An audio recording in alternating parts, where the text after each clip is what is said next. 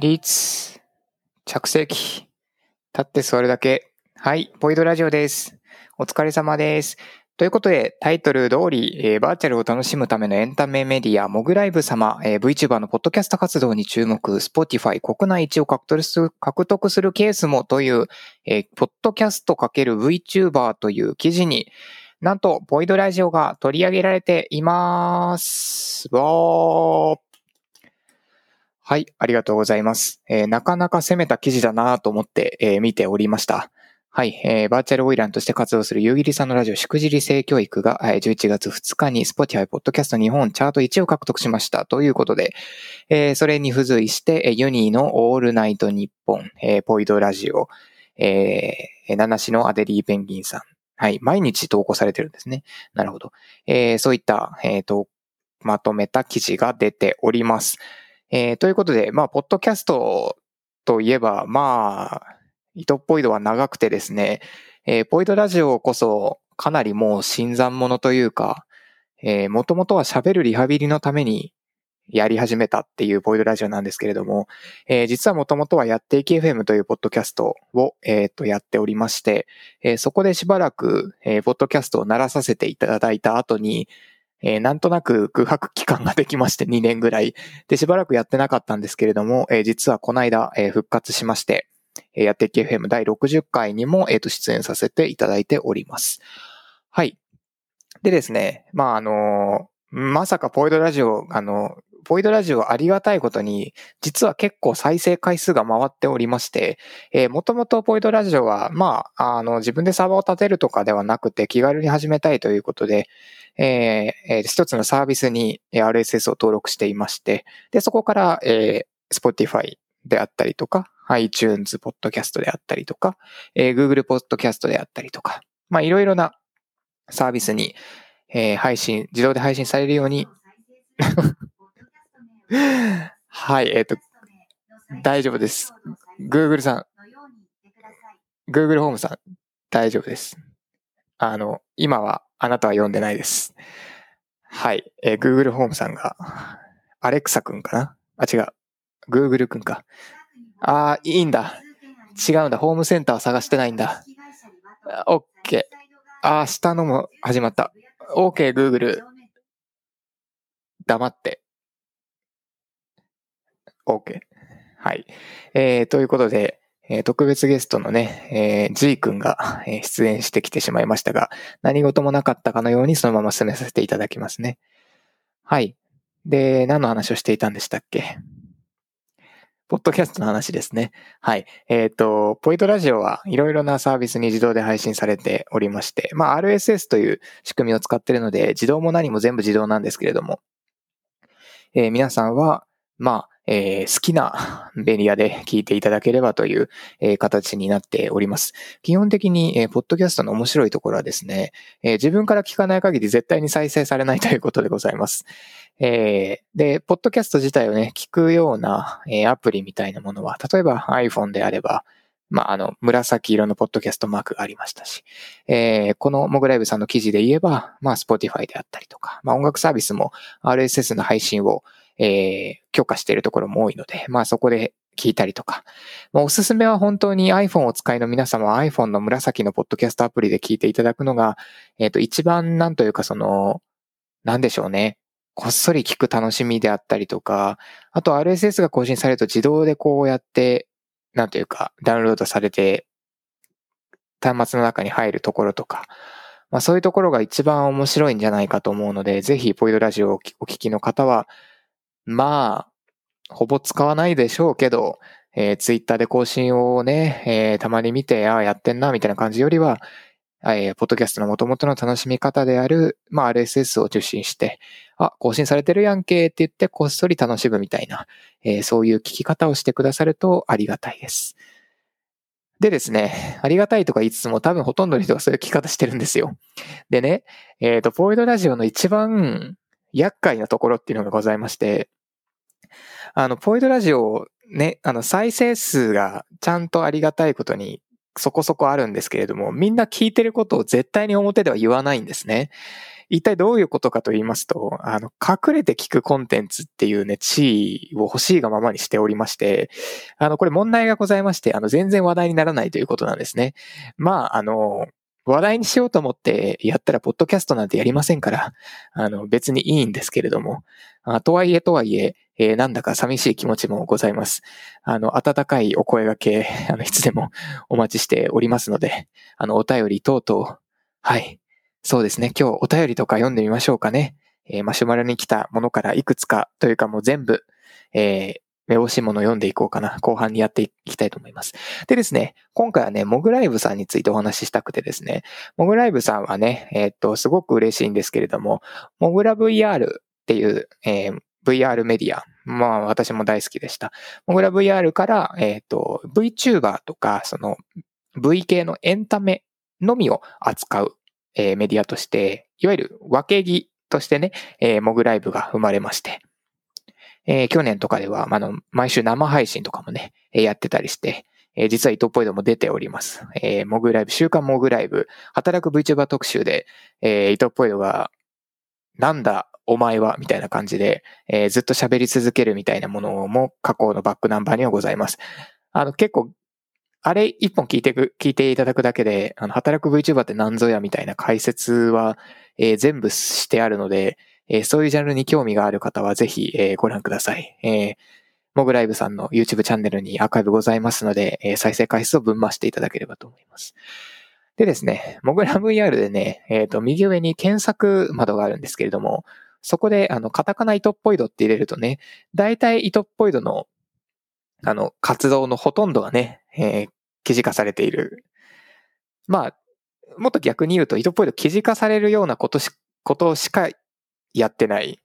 もっと本当のことを言うと、記事化されるようなタイミングでしか腰を上げない VTuber みたいな感じになってしまっておりまして、えもはや VTuber なのかわからないんですけれども、まあそんなことはまあね、これを聞いてる皆さんだったら、えー、全然知ってるとは思うんですけれども、そうなんですよ。モグラ ブイアール でカタカナイトっぽいのって喋るだけでね、あの、すごい全部まとまるんですよ。はい、ありがたいですね。あの、ご紹介するときとかに、モグラ ブイアール さんを見てくださいっていうことで言っちゃいますね。あのそっちの方がよっぽどあの、あの、綺麗にまとまってるので、みたいな。で、他のニュースとかも関連で見れて、あの、そこら辺のジャンルを一気に勉強できるので、モグラ ブイアール さんとにかく連打することをお勧めですっていうのを、まあ、いろんなクライアントさんであったりとか、えー、パートナーさん、パートナー企業の方々には、えー、お話ししてるんですけれども。でですね、なんでそういう紹介をちゃん、なんか、やっぱり、糸っぽいのはしたくなるかというと、モグラ ブイアール さんの糸っぽいのがすごい好きなところは、あの、普通のメディアって、まあ、それはその、ネットニュースしかり、えー、普通の、えー、紙メディアしかりですね。まあ、プレスリリースっていう仕組みがございまして、まあ、いろんな企業がね、えー、プレスリリース、いわゆるそのプレス向け、いわゆる、あの、メディア向けにね、えー、こういうものをやりましたよ、よかったら、記事化してくださいっていうのを、まあ、プレスリリースという形で配信するっていうような、まあ、そういうようなものがございまして、えー、日本だと ピーアール タイムスみたいなサービスにプレスリリースをこう、えいやって、えー、カテゴリーをつけて、えー、投稿すると、まあ、各メディアのところにね、自動で行ったりとか、まあ、プレスリリースを自動で、まあ、記事化して載っけるだけのメディアとかにも、まあ、配信されたりとか、まあ、いろいろなね、で、えー、まあ、広がりがございますと。で、ピーアール タイムスみたいなのは、えーっと、メディアの担当者は一応毎日ポチポチ見るんですよ。で、なんでそのメディアの目に、メディアの担当者さんの目に留まれば、まあ、記事化してもらえるんじゃないかみたいな。まあそういうのでね、えっと、プレスリリースっていう、あの仕組みが、えー、この世の中にはございまして。で、実はですね、あの、プレスリリースをメディアがこうどうするかっていうのもふたつ種類がございまして、えー、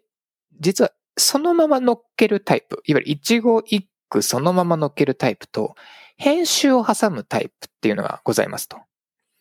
で、メディア担当者は、まあよく言う言葉で言うと、プレス読みという言葉が、えー、ありまして、まあプレスをね、えー、読んで、まあ拾って、で、それを乗っけるか乗っけないか判断して、乗っけるときにはどうしたらいいかな、みたいなのを考えるってとこまで、まあやるんですけど、たまに解説したりとか、関連記事のニュースつけたりとかしてね、そのメディアの色を出したりするんですけれども、えー、モグラ ブイアール さん、モグライブさんの糸っぽいのがすごい好きなところは、えっと、プレスリリースを、えっと、そのまま乗っけないところなんですよ。ちゃんと中を読んで、あ、ここを伝えるべきだな。な、でもここは、まあ、あの、うちのメディアには他にも説明してるとこあるから、まあ大丈夫だな。ここが、えー、読者が一番知りたい場所だなとか、えー、そういったものをね、えー、ちゃんと編集者の人が読んで、で、その上で記事にするという、えー、そういうようなやり方をしておりまして、あの、必ず人の目が通ってるんですね。はい。で、実を言うと、その、大体のメディアさん、まあ、もちろんメディアさんにもよるんですけれども、えー、機械的にプレスリリースをそのまま配信するっていうところも、まあ、多いです。まあ、なぜかというと、えー、例えば、あれですね、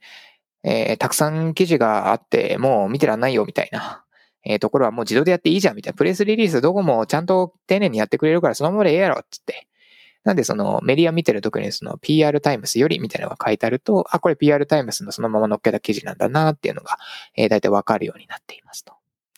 えー、自動化のシステム組んでるところも多いんですけど、実はその ピーアール タイムスで自動化でやっちゃうとね、まあインターネットの仕組み的にはちょっともろもろあんまり良くないところもございまして、まあいわゆる検索ランクであったりとかね、あの、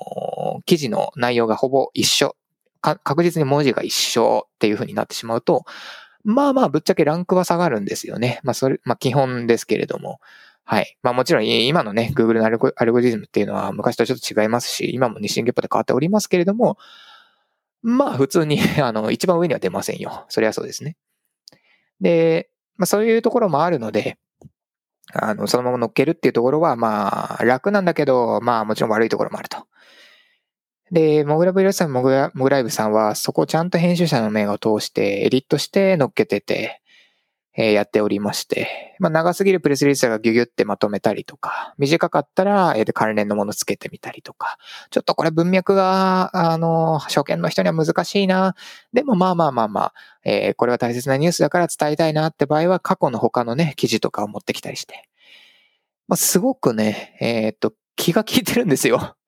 あの、読者にとってもそうですし、えー、っと、まあ、いわゆる企業担当者からしても、まあ、モグライブさんはすごくいいメディアさんだなっていう、えー、純粋な気持ちがございます。まあ、もともとね、あの、モグラ ブイアール はその、モグラゲームスっていうね、あの、ゲームメディア、まあ、ゲーム、インディーゲームとかについてね、えー、取り上げる、まあ、そういうメディアだった思い出がある人の方がもしかしたら世代的には多いかもしれません。で、そこからまあ、モグラ ブイアール っていうね、えー、まあ、今で言うと、モグライブが VTuber のエンタメメディアで、えー、モグラ ブイアール が、えっと、バーチャルとか エーアール、ブイアール、エムアール、エックスアール についての、まあ、ビジネスであったりとか、まあ、ハードウェアであったりとか、まあ、そういう行政のね、まあ、いわゆるビジネスっぽいというか、あ ブイアール 界隈、業界みたいな、えー、社会派のニュースとかも扱うの、扱うのが、モグラ ブイアール さんになっております。はい。ということで、まあ、このジャンルが好きだったら、その、モグラ ブイアール なのか、モグライブなのかっていうのはね、えー、毎回、えー、面白い考え方なんじゃないかなと思います。自分がね、やるべきし、や、やろうとしてる施策とか、えー、リリースしようとしてるものっていうのが、果たしてモグラ ブイアール なのか、モグライブなのかっていうのはね、えー、なかなか考えてみると、えー、アイディアを考えるきっかけになったりするので、イトプイドは結構好きですね。はい。まあ、そんなモグライブさんに、えっと、ありがたいことに、えっと、ポイドラジオを取り上げていただいたということで、えー、非常に嬉しいです。あのー、なんで嬉しいかというと、あのですね、あの、取り上げてもらう、もらおうと思ってやってないことが取り上げられるので、多分イトポイド初めてなんですよ。あの、大体ね、あの、こういう仕事やってると、その、まあ、例えば新聞の記事に、ね、なる、とか、えっと、そうですね。それこそ、テレビのね、あの、ビジネス番組に出るとかね。あの、そういうことを見越して、アイデアを考えて、企画を考えて、作ってやるっていうような、まあ、いわゆる ピーアール、戦略 ピーアール の仕事っていうのは、まあ、そんなもんですよ。広告の仕事なんていうのは全部そうですよ。いかにメディアに取り上げられるか。まあ、まあ、今で言うとメディアの力も、もちろんね、あの、マスメディアの力が弱くなってる、ネットの方が強い、口コミの方が強いんじゃ、まあ、そんなことはもう耳たこだとござい、もう分かってますと。そんなことだろうとございますが、まあ、改めて言いますと、まあ、とはいえとはいえね、あの、口コミ全盛期、ネット全盛期とはいえ、まあ、今はその、みんな自分で考えずにね、あのネットに流れてくる、それそのまま自分の意見だと思って、そのまま表明するみたいな、えー、雰囲気も最近は特に出てきますので、なんやかんや言ってメディアの力はものすごく強いと、えー、イトポイド自体は感じておりますと。それで、まあ、よし、こういうフックにすれば、まあ、いわゆる世の中ごとになるな、みたいな。まあ、そういうことを考えて、えー、いろんなことをね、日々作っているんですけれども、こう、もう、ポイドラジオなんて、そんなこといちミリも考えてなませんからね。そん、だって考えてたらもうちょ、もうちょっと真面目にやりますよ。本当に。ちゃんとさ、今日何話すかっていうのはちゃんと考えて、まあ話す内容ぐらい箇条書きでさ、せめてごぎょうぐらいは書くよ。ポイドラジオマジでいち文字も書いてないですからね。はい。だって元々がその、喋るリハビリですからね。あの、まあちょっと、いろいろなね、ちょっと裏方をずっとやってまして、いろいろが、いろいろがいろいろがございまして、あの、なかなかちょっとね、あの、ポジション的に遊びにくい時期があったんですよ。もうね、もう、なかなか悲しい話ですけれども、えー、で、そんな時に、ちょっと気持ち的にもちょっとなんか、しょんぼりしてしまったので、あの、なんというか、リハビリをしようっていうことで始めたのがポイドラジオです。えー、今、ポイドラジオに助けられて、もともとだってファンボックスで エムピースリー を、あ、エムピーフォー を投稿、エムピースリー か、音声ですからね、エムピースリー を投稿して、そこから、あの、ポッドキャスト化したっていう、あの、なかなかここいちねんぐらいの、えー、流れがございまして、まともにやってるわけはないんですよ。はい。で、それがなんかこうね、もちろんその、末席に、ありがたいことで末席に、えー、取り上げていただいて、なんか純粋に嬉しかったですね。なんか大切な気持ちを思い出しました。あの、な、取り上げられる時の喜びみたいな。こういうのでいいんですよ。なんか。いや、こういうのでいいんだなって思っちゃいましたよ。本当に。その、なんか、でもね、今、なんかね、取り上げる時もなんか確認したりとかね、確認してうんぬんうんぬんとか、いろいろ、まあもちろん丁寧にね、まあもちろんど、どっちの立場もありますよ。取り上げていただく立場、取り上げさせていただく立場、どっちもございます。えー、正直なところ、フィフティフィフティもしくは、取り上げていただくことの方が若干多いかもしれません。えー、っと、でもやっぱりその、結構大きな話が多いんで、恐縮なことに、えー、いろいろ確認をちゃんと真面目にやるわけですよ。まあ、それは、誠意だと思ってね、取り上げさせていただく場合は、えっと、やっぱりめちゃめちゃ、えっと、密にコミュニケーションするんですけれども、あの、なんか、ふっとこう、えあんみたいな。あれこれ、これ Y じゃねみたいな感じになってる嬉しさと言ったら、まあ、ないっすよ。なんかさ、なんて言うのかな。クリスマスってもともとこんな感じだったよね。あの、どんだけ嬉しいんだよっていうね。いや、うん、うん、うん、まあ嬉しいんですよね。クリスマスってもともとね、なんかこう、は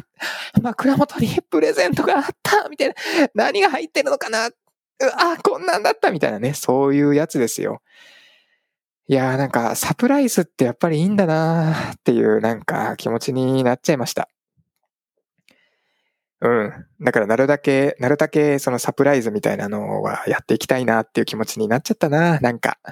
大切な気持ちを思い出しちゃった。うん。なんか、全部もう実はもう仕込んであってみたいな。パチンみたいな。ほら、ご覧あれみたいな。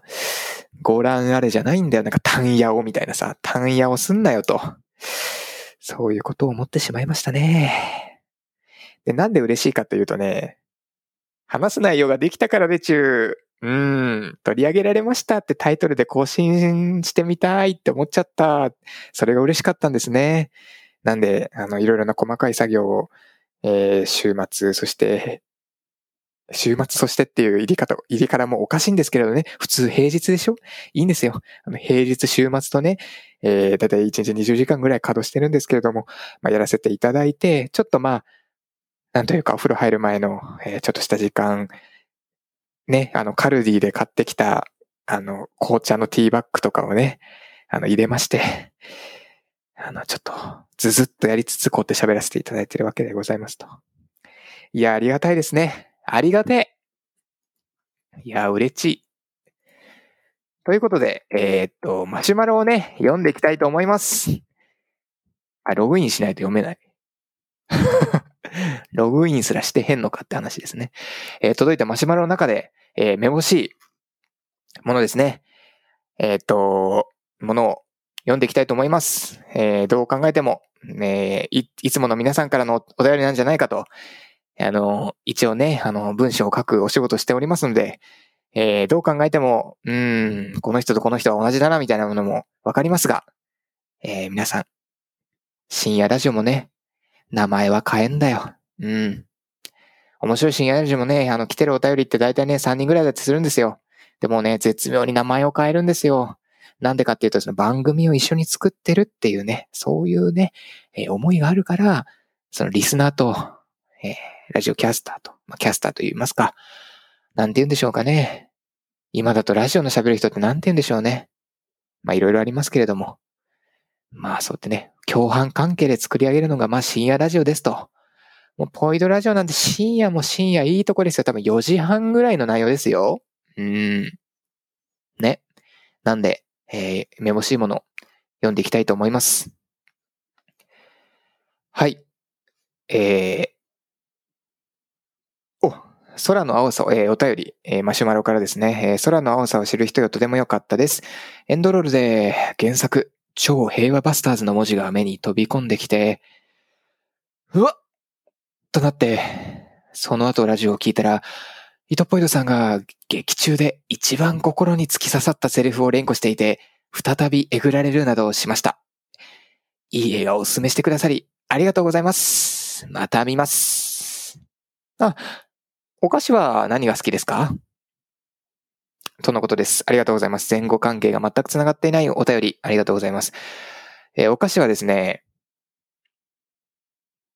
そうですね、ポン菓子かな？うん。最近いろいろ考えるんですよ。本当に美味しいお菓子ってなんだろうって、本当に自分が食べたいものってなんだろうってね。あの、口寂しくなって、でさ、何か食べたくなってって言って、おやつ買いに、コンビニに買いに行ってさ、帰ってきてさ、帰ってくる途中で全部食べちゃって、俺は一体何しに行ったんだみたいなのあるじゃん？あの、昔からさ、なんかお菓子とか食べ物があると、なんかね、消化試合になっちゃうんですよ。だって、冷静に考えるとさ、お菓子ってさ、嗜好品じゃん？嗜好品ってどういう字書くか知ってる？俺は知らない。あの、知ってるって言いながら、全然頭に思い浮かばなかったから、知らないって言ったんだけど、まあ、嗜好品なわけよ。コーヒー、紅茶と同じでしょ？だから、もう意味がないわけよ。いや、なくはないけどさ。あの、別に食べなくてもいいわけですよね。趣味で食べるやつ、楽しみで食べるやつでしょ、お菓子って。ね。つうことはさ、お菓子を食べるときは、そもそも楽しまなきゃいけないわけよ。だけど、一回なんか袋を開けると、それを片付けなきゃいけないみたいな気持ちになっちゃって、一気に袋を全部食べちゃうと。で、本当に楽しかったんだろうかみたいな。で、もちろん口寂しいものは解決されてるよ。だから本来の目的は叶えられてるのかもしれない。なんだけど、ほら、味わって食べるみたいな概念あるじゃん。あれができないとしたら、このお菓子を食べてる右手と口とお菓子の袋、この、なんでしょうね。点 A から点 B の間を往復する、この点 C の役割って何っていうね。あ、点 A っていうのはお菓子の袋。点 B っていうのが口。点 C、動く点 C、一定の速さで動く点 C っていうのが、右手ね。一体何の意味があるんだろうなと思って。で、うーんって考えて、楽しみのために食べるとしたら、本当にやっぱ楽しんで食べなきゃダメだなってことに気づいたんですよ。だからなんか時間を潰すためにお菓子を買っておいて食べるとかじゃなくて、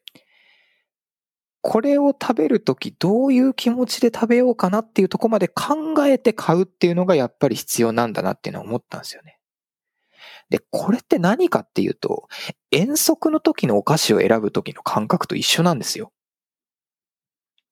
あのね、遠足の時にお菓子を選ぶ時っていうのは何、じゃあ例えばさんびゃくえんまでってなったら、まあ、考えるわけですね。どういうものを持っていけばまあ一番楽しいかなと。バスの間に食べるのは何がふさわしいのか。バ、バッグの一番底の底に入れといて、忘れかけて、帰りの電車であ、そういえばあったなって言ってペリッと開けて、ああ、遠足楽しかったな。って思いながら食べる時に何がいいのかとか、真剣に考えるわけじゃないですか。そういうやつなんですよ。普段の買うときもそういう気持ちで買わないと、やっぱ楽しめないんじゃないかなと。なんか適当にやっぱポイポイポイポイ入れちゃダメなわけですよ。大人になってね、さんびゃくえんを超えてお菓子が買えますと、なんだったらちょっと高級なグミ、高級めのね、なんかこう、あの、なんとかリッチみたいなやつね、にひゃくごじゅうえんぐらいするやつあるじゃん。にひゃくごじゅうえんのお菓子なんてもう、ちゃんちゃらおかしいですよね。もう楽しみのためだけに買うようなもんですよ。でも、それをさ、さりげなくズカって入れるんじゃなくてさ、これだからいいねとか、いや、これはいいわとか。なんかそういう風なものをしないとやっぱり楽しめない。生きている意味はないよ。急に攻撃的な発言をしてしまいましたね。生きている意味がない。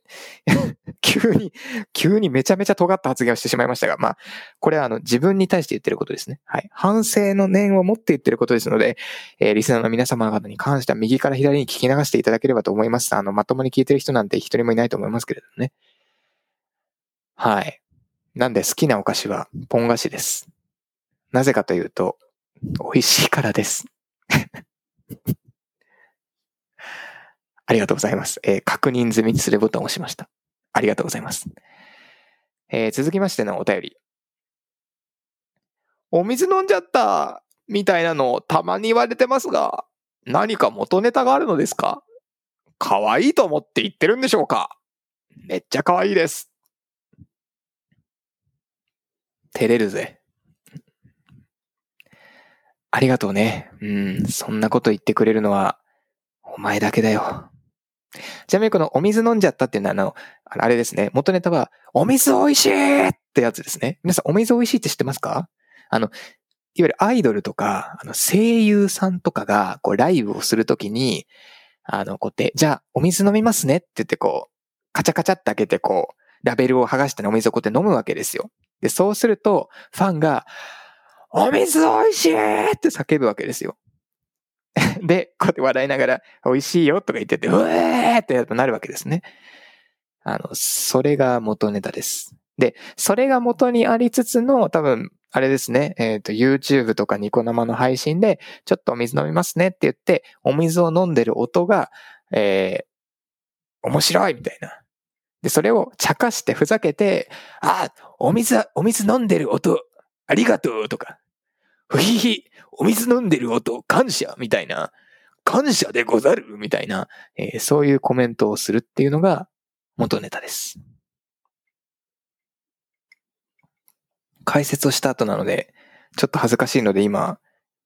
あの、アイスティーを飲むときに、お水飲むねっていうのを言いませんでした。すまんな。ありがとうございました。確認済みにするボタン、押させていただきます。えー、続きましてのお便り。あ、これはあれですね。あのー、炭酸を飲むときに、口の中に溜めてから飲むのか、一気に飲み込むのか、どっちが正しいんだっていう話をしたものに対するお便りですね。読んでみたいと思います。炭酸は、口でシュワシュワせず、喉でシュワシュワを感じるタイプです。新鮮なシュワシュワをダイレクトに流し込みたい。はい。ということで、えー、お便りをいただきました。いや、炭酸をさ、いや、そうなんですよ、そうなんですよ、そうなんですよ。あの、イトップイでもその、喉でシュワシュワを感じるタイプ、そう、ガッガッガみたいなね。ガッガッ、すいません、あの、ガッガッガじゃないですね。あの、飲み物を飲む時の擬音語は、ガッガッガではなかったですね。ごくごくごくですよね。すいません。なんか、あの、アメコミみたいになってしまいました。はい。えっとね、えっと、いわゆる、チャリンチャリンチャリン、ピ、ガコンバタン、ギ、ガシャコン、ピシッ、コココ、みたいな感じですよね。その、うん、うん、のところで、が、えっと、急に、あの、一気にやっぱ飲み込んでるやつだったんですけど、いや、これわかんなくてさ、いや、もう、もう本当に悩んじゃっていろんな人に聞いたんですけど、まあ、半々なんですよ。やっぱ、あの、しゅ、いわゆるシュワ、シュワが苦手な人、あの、ちなみにすいません、あの、可愛いと思って言ってるわけではなくて、あの、幼少期の頃から炭酸のことをシュワーって呼んでまして、で、あの、幼稚園の、あの、スタッフだった時に、あの、ずっとシュワーって言って、はーい、えー、シュワーです、みたいな感じでこうやって、あのでげえ、でげえペットボトルをこうやって開けて、こうやってちょっとずつ入れるみたいなやつやってたんで、あの、ずっとシュワーってもう、呼ぶんですけど、別に可愛いと思って言ってるわけではなくて、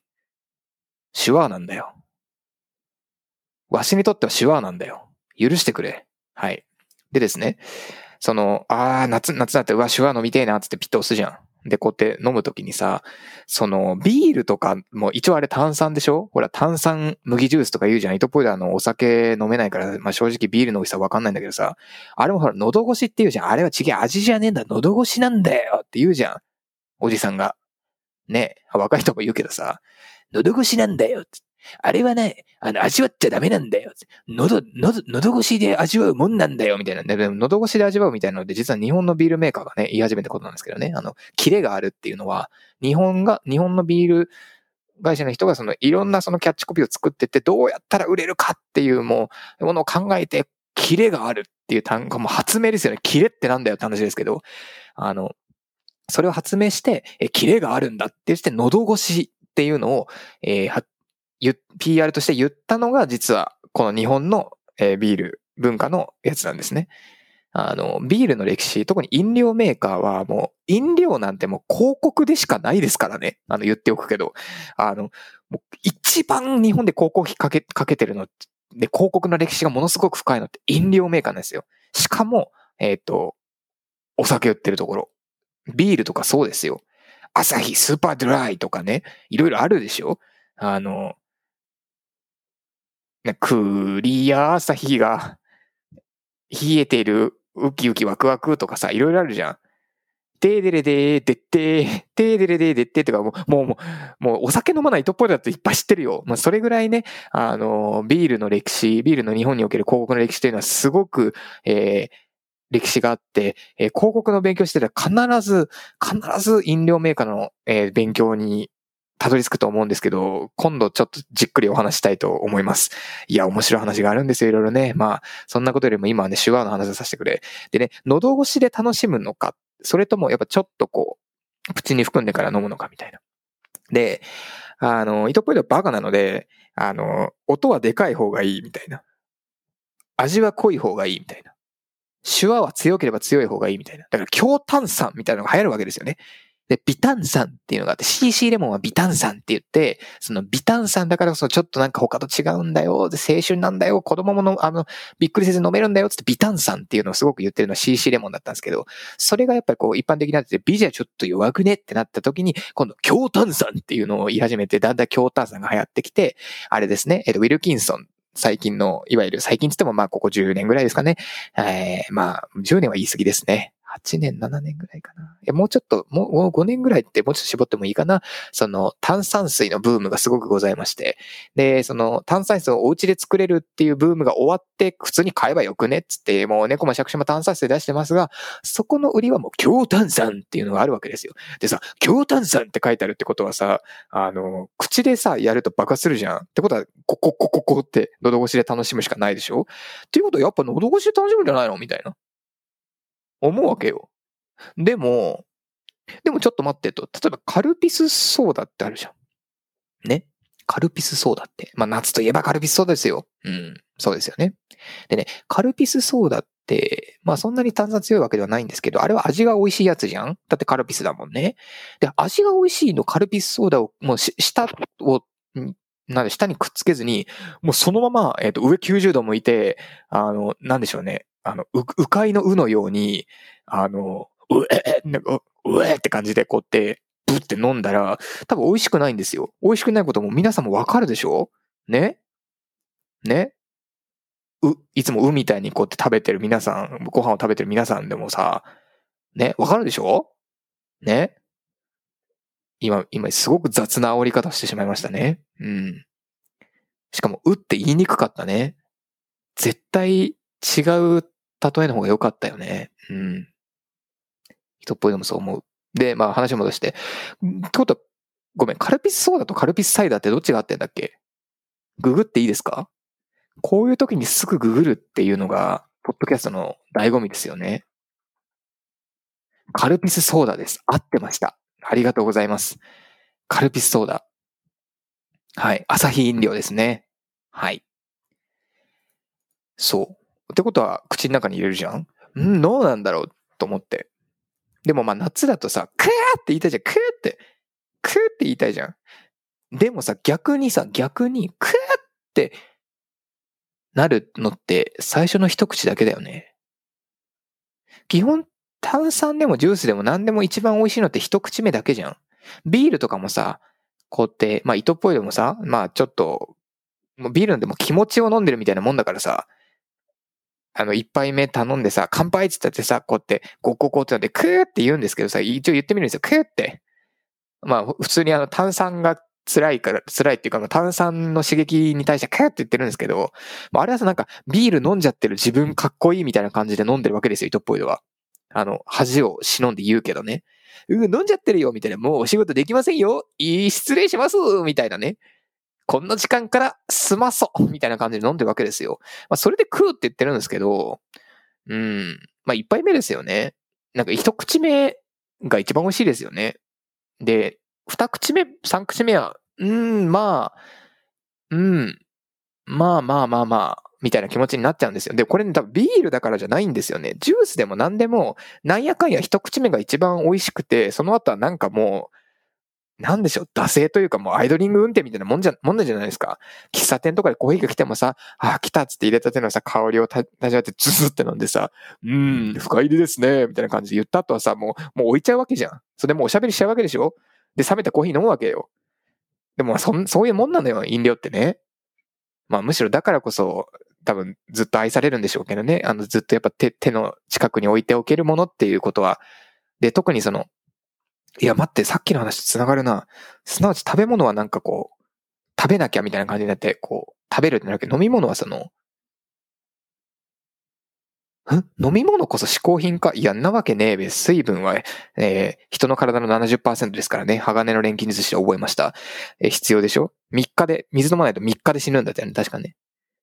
あ、間違えた。みっか、いいのか。あれん間違えたかも。さんの倍数ってのを覚えてますね。え、何日た、なんだっけ。えー、食べないのは、さんにち、食べないのみっかだっけ。忘れちゃった。もう、なんでもいいですね。はい。この話、終了。はい。ありがとうございます。まあ、えっ、ー、と、ちなみにイートポイでは、あの、うかいのうのように90、きゅうじゅうど上を向いて、ここここって飲んで、うーって、うーって苦しくなるっていうところまでがまあいちセットですね。うん。はい。ありがとうございます。えー、続きましてのお便り。おー。最近エモいってまた使っても許されるような空気を感じるのですが、どう思いますか？いい質問ですね。いい質問すぎて思わず普通に読んでしまいました。めちゃくちゃいい質問ですね。えっとですね、エモいっていうものについては、まあ、元々のさ、エモいっていうのは、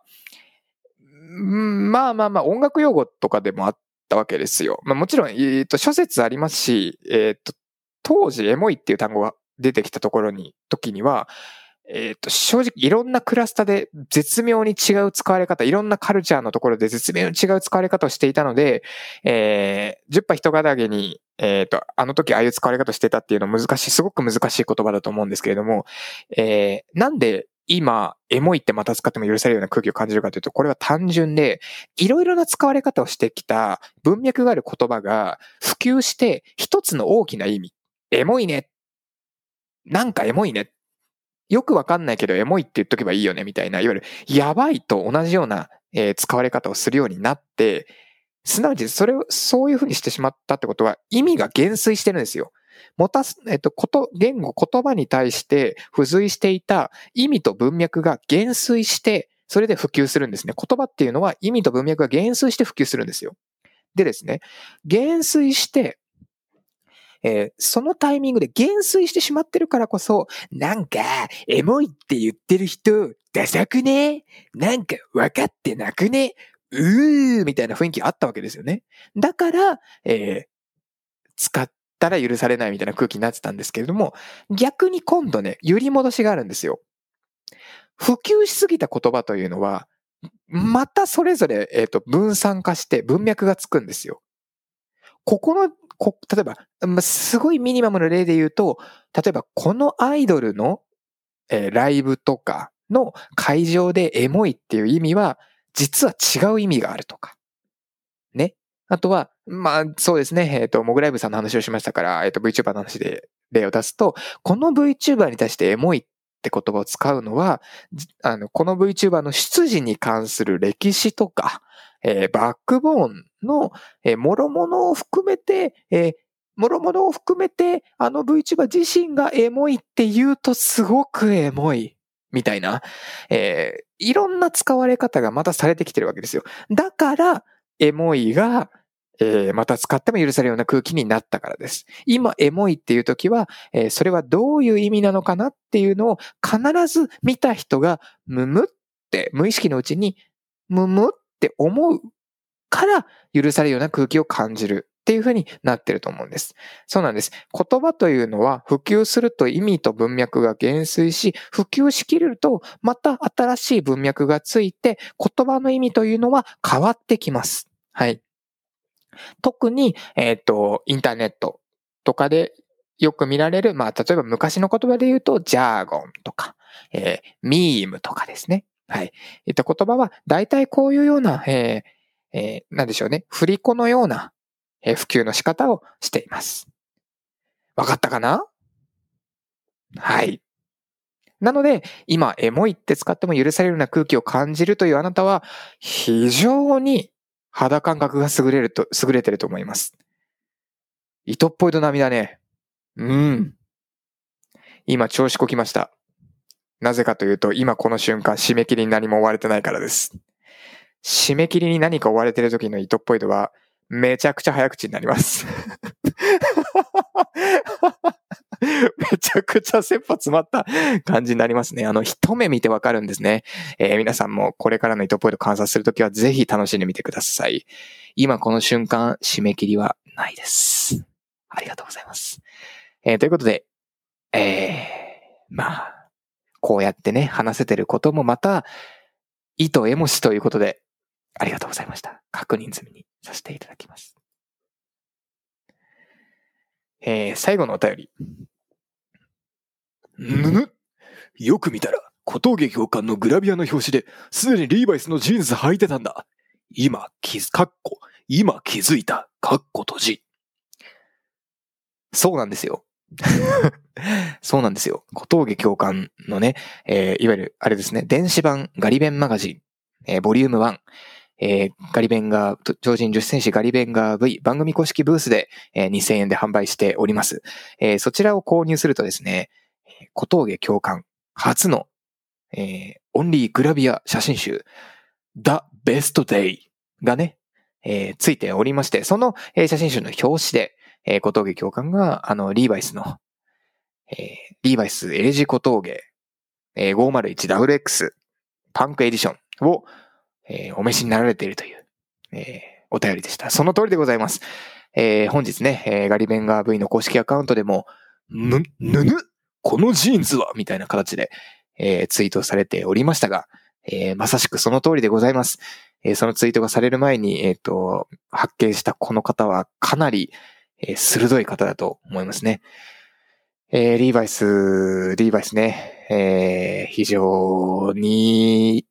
素敵な企画でしたね。うん。まあ、リーバイスの話については実はあの、ファンボックスの、えー、支援者限定の、えー、ラジオがございまして、あのボイスログというタイトルで、えー、サムネイルも説明も何の、何もなしに エムピーフォー を添付するっていう超ストロングスタイルで、えー、たまに更新する、あの、本音ラジオみたいなのがあるんですけれども、あの、ぜひ気になる方はファンボックスに入会していただくと、いっかげつでも入会するとファンボックスってね、バックナンバー全部見れるんだわ。あれいいよね。うん。あ、で、いっかげつとりあえずね、ポチッと入って、で、バックナンバー全部、ボイスログって書いてあるの全部聞くとね、あの、そのと、その時その時でね、あの、締め切りに追われてたりね、その時その時でその、なんかリリース前だったりとかするとね、あの、もうすごいよ。テンションのその、上がり下がりが。その決して具体的なことは何も言ってないんだけど、どう考えてもテンションを見る限りこいつは追い詰められているとかね、あの何にも何か具体的なことを言ってるわけではないのだが、えー、ものすごくウキウキしているみたいなのが、えー、すごくありありと伝わってくる、あのストロングスタイルな、えー、ラジオになっておりますので、あの気になる方はぜひ、えー、糸っぽい糸ファンボックスで検索してね、えー、ちょっと一月だけでもえー、チャリンと投げ銭していただけますと、いろいろ見れるかと思います、思いますので、ぜひ聞いてみてください。えー、リーバイスに関しては、えー、自分のリーバイスの歴史みたいなのをね、まあ、ちょっと熱く語らせていただいております。はい。えー、いつかまたね、ポイドラジオでももう一回、もうか、もう、もう何度でも同じ話をさせてくれ。何度でも。何度でもね。同じ話させてくれや。もうね、酔っ払えないからさ、同じ話を何度でも言うっていうのをさ、シラフでやっちゃうんだわ。頼む。何度でも同じ話をさせてくれ。何でも、何も浸らしてくれや。それぐらい許してくれや。頑張ってるからさ。はい。ということで、えー、リーバイスですね。リーバイスのね、カスタム自分でするんだったらよんじゅうななねんモデルなんじゃないかな、対戦モデルなんじゃないかなとかね、めちゃくちゃいろいろ考えてます。あの、わ、まじ、大きめのサイズにして、お尻のところをカットして詰めて、紐を通す穴をまず絶対つけますね。で、で、ペイント加工します。ひゃくパーセント します。で、糸っぽい色の顔面を刺繍したいですよね。はい。で、あとはいろいろ、その、刺繍を入れつつ、みたいな。そうですね。パッチは多分ですけど、あ、でも、えー、自分で縫い付けられるのかな？どうなんでしょうね。でも、あれか、あの、リーバイスのテーラーショップって、そのレシートを持ってね、行くと、その履き、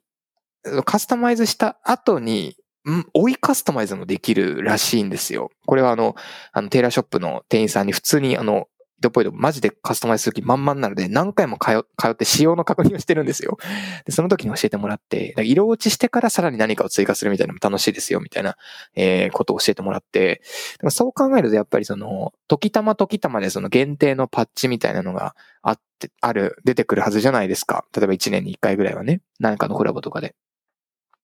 で、それがものすごく好きだったら、ね、それを入れてもいいし、なんかその時その時の人生でハマってるものを入れるっていうのは、まあ、いいんじゃないかなっていうふうに思ってますね。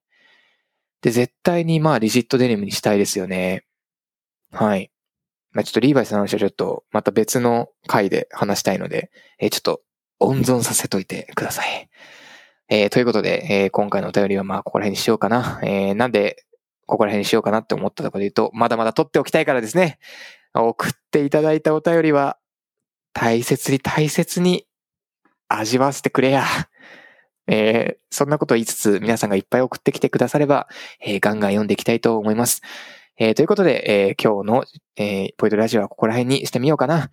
えー、サクッと撮ろうと思ったらもうよんじゅうななふんも喋っています。ありがとうございます。えー、一文字も台本は用意しておりません。無限に喋れちゃいますよ。毎秒喋れる。これ一日中やれって言われたら本当にできますからね。そうなんですよ。これ多分、得意なんだろうな。うん。もっとやっていこう。